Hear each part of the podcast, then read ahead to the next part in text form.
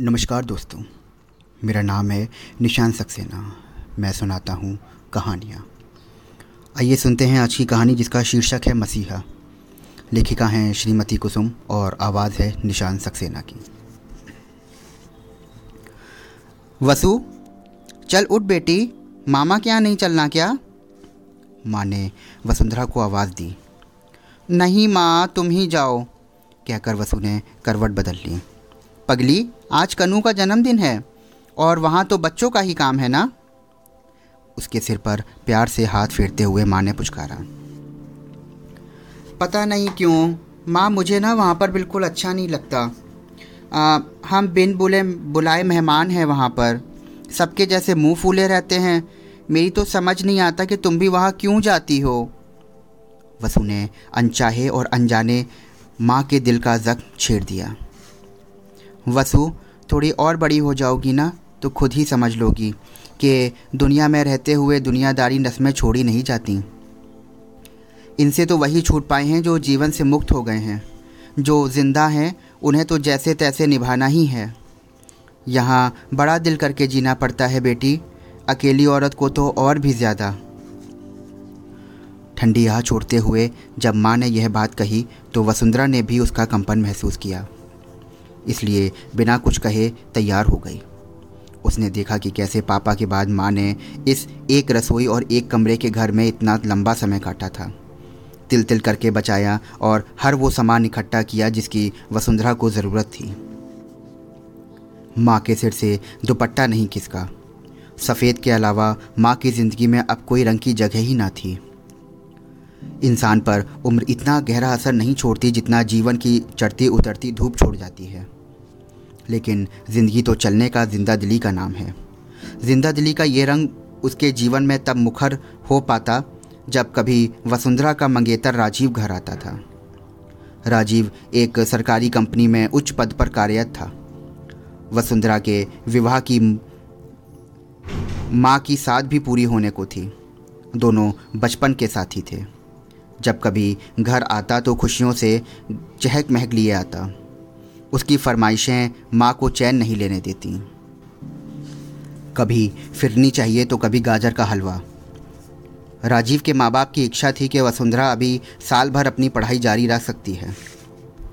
उस दिन माँ के कहने पर वसुंधरा कन्नू के जन्मदिन की पार्टी में गई, लेकिन उसकी ऊँची नाक और नाज नखरों से बेखबर और गुमसुम हो रही। घर आते ही उससे सहमी, सिकुड़ी वसुंधरा ने कितनी बेतकल्लफी से कहा, आह, अपना घर, दुनिया में कोई और जगह नहीं है इतनी प्यारी? वसुंधरा की सुबह और शामें पढ़ाई और सिर्फ़ पढ़ाई का नाम लिखी थी। तो माँ की पूजा पाठ के नाम। सारा दिन पड़ोस की औरतों या बच्चों के कपड़े, सीने और स्वेटर बुनने तथा दूसरे घरों के कामों में बीत जाता था। माँ ने भी कभी वसु की पढ़ाई में व्यधन, व्यवधान डालने की कोशिश नहीं की थी, पर अक्सर उसे समझाती। वसु, सारा दिन किताबों में सर दिए रहती हो, कभी माँ का भी हाथ बटाया कर। कुछ सिलाई कढ़ाई सीख ले बेटी, हाथ का हुनर भी हो तो आड़े वक्त में काम आता है। कहते कहते जीवन का दर्द उनकी आँखों में आ बैठता। हाथ प्रार्थना में उठ जाते, भगवान ना करे ऐसा वक्त कभी किसी पर आए। पढ़ाई के सामने वसुंधरा को और किसी बात का होश नहीं होता था। जब से प्रोफेसर गिरीश ने कक्षा लेनी शुरू करी थी, सब कुछ कितना बदल गया था।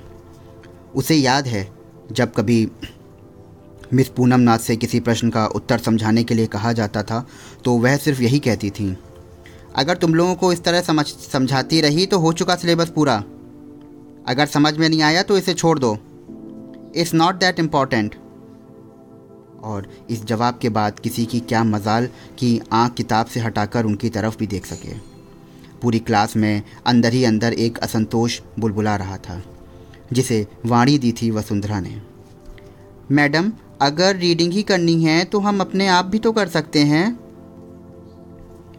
देखो, तुम्हें जो करना है करो, तुम कर सकती हो, लेकिन आइंदा क्लास का माहौल ख़राब नहीं करना, कहते हुए वे कक्षा से बाहर चली गई।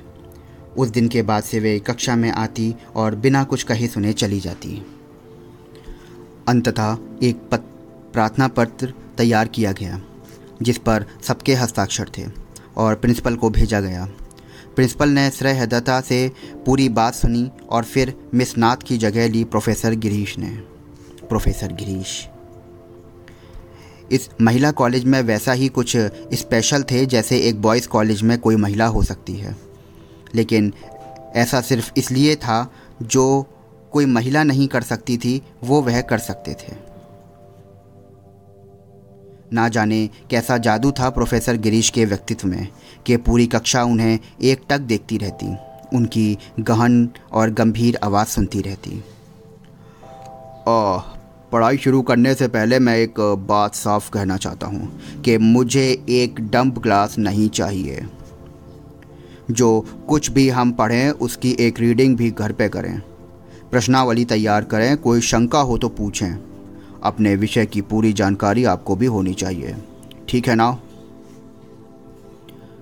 पूरी क्लास उनसे सहमत थी और हर्षोल्लास से कहती, यस, सर. उसके बाद परिचय पूछा गया। सावला रंग, दरमियाना कद, उम्र 40 से 45 के बीच। आँखों पर चश्मा, हल्की मूछें और दाढ़ी। वैसे तो हर कक्षा वसुंधरा को अच्छी लगती थी, लेकिन प्रोफेसर गिरीश की कक्षा में अधिक मुखर हो गई थी। अगली सीट पर बैठी वसुंधरा प्रोफेसर को पढ़ाते हुए देखती रहती। एक दो बार उसे अपनी ओर देखकर वे भी सक पका जाते, लेकिन उम्र का तकाजा था कि उसे नज़रअंदाज किया जाए। एक बार प्रोफेसर गिरीश भारत की शासन प्रणाली में राष्ट्रपति की भूमिका। आज हम इसके बारे में पढ़ेंगे। राष्ट्रपति को हटाने के लिए भी महाभियोग का प्रावधान है, जिसके लिए कोई भी सदन एक चौथाई बहुमत से चौदह दिन पहले राष्ट्रपति को नोटिस भेज सकता है। लेकिन शुक्र है कि भारत में अभी तक ये नौबत नहीं आई है। जैसे ही प्रोफेसर ने बात ख़त्म की, वसुंधरा का हाथ उठा। सर अगर राष्ट्रपति के पास वास्तविक शक्तियाँ नहीं हैं तो प्रधानमंत्री और राष्ट्रपति में विवाद भी तो चलते रहते हैं। तो इस पद की आवश्यकता ही क्या है? जिस तरह इतने वर्षों से हमने संशोधन किए, एक संशोधन और सही? ब्रिलियंट क्वेश्चन वसुंधरा को अपने हर सवाल के बाद और हर लेक्चर के बाद मैं ऐसे सवाल करती है तो मुझे बड़ी खुशी होती है। प्रोफेसर के इस कॉम्प्लीमेंट का इंतज़ार उसे हमेशा रहता था, जो उसे प्रोत्साहित करता था। वसुंधरा, संशोधन समस्या का हल नहीं है। ये तो पद ग्रहण करने वाले की गरिमा पर निर्भर करता है कि वह अपने पूर्वगामी की तरह अपना कार्यकाल पूरा करता है या कोई नया संकट खड़ा करता है। भारत में प्रजातंत्र है और बहस का सभी को हक है। अनजाने ही। प्रोफेसर गिरीश ने जिस गरिमा को, की बात छेड़ी थी, पता नहीं वसुंधरा उसे समझ पाई या नहीं। कक्षा तो समाप्त हो गई, और सभी छात्राएँ टीचर्स का मूल्यांकन करने लगीं। हमें तो सभी टीचर अच्छे मिले हैं, लेकिन प्रोफेसर गिरीश तो टॉप पर हैं, दूसरी ने कहा। लेकिन ये सब वसु की हिम्मत से हुआ। हाँ मिस नाथ को तो ज़रूर नाराज़ कर दिया उसने। वसुंधरा की आदत थी। जब तक कॉलेज की सब बातें माँ को ना बता देती, तब तक उसके गले से खाना नहीं उतरता था। माँ लाख मना करती, वसु, खाते समय नहीं बोला करते बेटा? लेकिन वसुंधरा तो चिकना घड़ा थी। माँ ने अनुभव किया कि उसकी बातों में प्रोफेसर का ज़िक्र बार बार होता था। एक ही बात वह तब तक दोहराती रहती जब तक माँ उसे याद न दिला देती। वसु, ये बात मैं पहले सुन चुकी हूँ और तू मुझे कई बार ये बात बता चुकी है। अब चुपचाप बैठ और खाना खा। वसुंधरा खोई खोई सी रहने लगी। पढ़ते पढ़ते नज़र किताबों से हट जाती और सामने की शेल्फ पर रखी पापा की तस्वीर पर टिक जाती। अगले दिन की प्रश्नावली में मल्टीपल चॉइस सवाल थे। वसुंधरा ने सभी जवाब सही दिए थे और प्रोफेसर गिरीश को कहना पड़ा था, बहुत सुंदर। वंडरफुल ऑब्जर्वेशन ऐसा आत्मविश्वास सभी में होना चाहिए। हर अच्छी चीज़ की बुराई जल्दी उजागर होती है। प्रोफेसर गिरीश के कमेंट अब पूरी कक्षा को खलने लगे थे। वे एक दूसरे की आँखों में सवाल ढूँढने लगी थीं। और वसुंधरा इन सबसे अनजान स्टाफ रूम में झाँक कर अभी प्रोफेसर की सिगरेट के छल्ले उड़ाते देखती तो कभी मिस नाथ से बातें करते। एक दिन ना जाने कैसे छुट्टी के बाद वह दूर तक प्रोफेसर गिरीश के पीछे पीछे चलती रही। उसे पता भी ना चलता अगर प्रोफेसर ने रुककर उससे पूछ ना लिया होता। और क्या बात है वसुंधरा? इनकार में सर हिलाकर वसुंधरा घर के रास्ते चल दी। वसुंधरा ने अपने मन में प्रोफेसर की जो छवि बनाई थी, उसे कोई नाम नहीं दिया जा सकता था। सब कुछ ऊपर से शांत और व्यवस्थित था, लेकिन ठहरे हुए पानी में उस दिन एक पत्थर जा गिरा था। जब घर लौटते हुए वसुंधरा की अंतरंग मित्र ने उससे पूछा था, वसु, कुछ जानती हो? कॉलेज में क्या बातें हो रही हैं? क्या बातें हो रही हैं? वसुंधरा ने मासूमियत से पूछा, अरे तुम्हारे और प्रोफेसर के बारे में। मिस नाथ भी तुमसे चिड़ी हुई हैं। सुना है रिपोर्ट प्रिंसिपल के पास भी गई है। लेकिन तुम सबके सामने ही तो है जो भी कुछ मैंने आ, मैं जानती हूँ वसु लेकिन सब तो ऐसा नहीं समझते। घर आकर वसुंधरा चुपचाप बिस्तर पर लेट गई और बहुत रोई। माँ ने पूछा तो कह दिया सर में दर्द है थोड़ी देर सो जाने दो। रोने से दिल हल्का हो गया था सोचा जो होगा देखा जाएगा। अगले दिन प्रिंसिपल ने बुलाया और भूमिका बांधनी शुरू करी। वसुंधरा, नियम तो यह है कि जो टीचर तुम्हें दिए जाएँ, तुम अपनी समस्या उनके सामने रखो। लेकिन मैडम, मिस नाथ, हमें ठीक से क्या तुम कहना चाहती हो कि हमारी टीचर जाहिल हैं? प्रिंसिपल का स्वर तीखा हो गया था। तुम समझदार हो, अच्छी स्टूडेंट हो। तुम्हारे साथ ये किससे जुड़े मैं नहीं चाहती। तुम्हारी पढ़ने की उम्र है। और प्रोफेसर गिरीश अब तुम्हारी क्लास नहीं लेंगे। प्रिंसिपल की बात कहीं गहरे मन को छू गई थी। उसे इस बात का भी दुख हो रहा था कि जिस बात का फैसला पूरी क्लास ने मिल के किया था, वहाँ आज सिर्फ़ वही बली का बकरा बनी खड़ी है। क्या सोचा होगा प्रोफेसर गिरीश ने मेरे बारे में? यह कहकर प्रिंसिपल ने उन्हें क्लास लेने से मना किया होगा। माँ, अलग परेशान थी कि वसुंधरा को हुआ क्या है? जो ना पढ़ती है, ना बात करती है। माँ ने प्यार से पूछा, वसु, मैं देख रही हूँ, तू मुझसे कुछ छुपा रही है। वसुंधरा असमंजस में थी कि माँ ने उसके सर पर हाथ फेरा। माँ की ज़िंदगी से सबक ले बेटी, जो पल तुम्हारे सामने है, वही सच है। ज़िंदगी ने हमें तो इतनी मेहनत, मोहलत नहीं दी कि तेरे पापा और मैं अपने मन की बातें करते। आदमी के मन की था पाना मुश्किल है। जब तक अपने मुँह से नहीं बताएगी तो कैसे समझूँगी कि तुझे क्या दुख है? माँ के शब्दों का जादू कारगर सिद्ध हुआ और वसुंधरा ने कुछ भी नहीं छुपाया कि कैसे कुछ ही समय में कितना कुछ बदल गया। और प्रोफेसर में उसने पापा की झलक देखी। माँ ने सब कुछ ध्यान से सुना और उसे शांत करते हुए कहा, वसु, मैं तेरी माँ और बाप बनकर अपना फ़र्ज़ निभा रही हूँ, पर लगता है कहीं तुझे कुछ कमी रह गई। भगवान की मार के आगे तो मैं भी मजबूर थी बेटी। माँ, तुमने दूसरी शादी क्यों नहीं की? जो बात आज तक वसुंधरा माँ से नहीं पूछ पाई थी, वो होठों से निकल चुकी थी। ये सोचकर मेरी बच्ची कि अगर तेरे नसीब में बाप का प्यार होता तो वो तुझसे छिनता ही क्यों? लेकिन आज तेरी हालत देखकर मुझे अपने फैसले पर दुख हो रहा है, और ज़्यादा दुख इस बात का है कि मैंने तुझे अच्छे संस्कार नहीं दिए। अपनी ज़िंदगी की इस कमी को पूरा करने के लिए तू किसी को भी माँ के बराबर खड़ा कर सकती है। कहते कहते माँ का स्वर भीग गया था। माँ, मुझे माफ़ कर दो मैंने ये सब इसलिए सोचा कि मेरे जाने के बाद तो तुम अकेली हो जाओगी। लेकिन माँ ने उसकी अधूरी बात पूरी होने से पहले ही टोक दिया। अरे माँ। कुछ तो बोलो, मुझे माफ़ कर दो।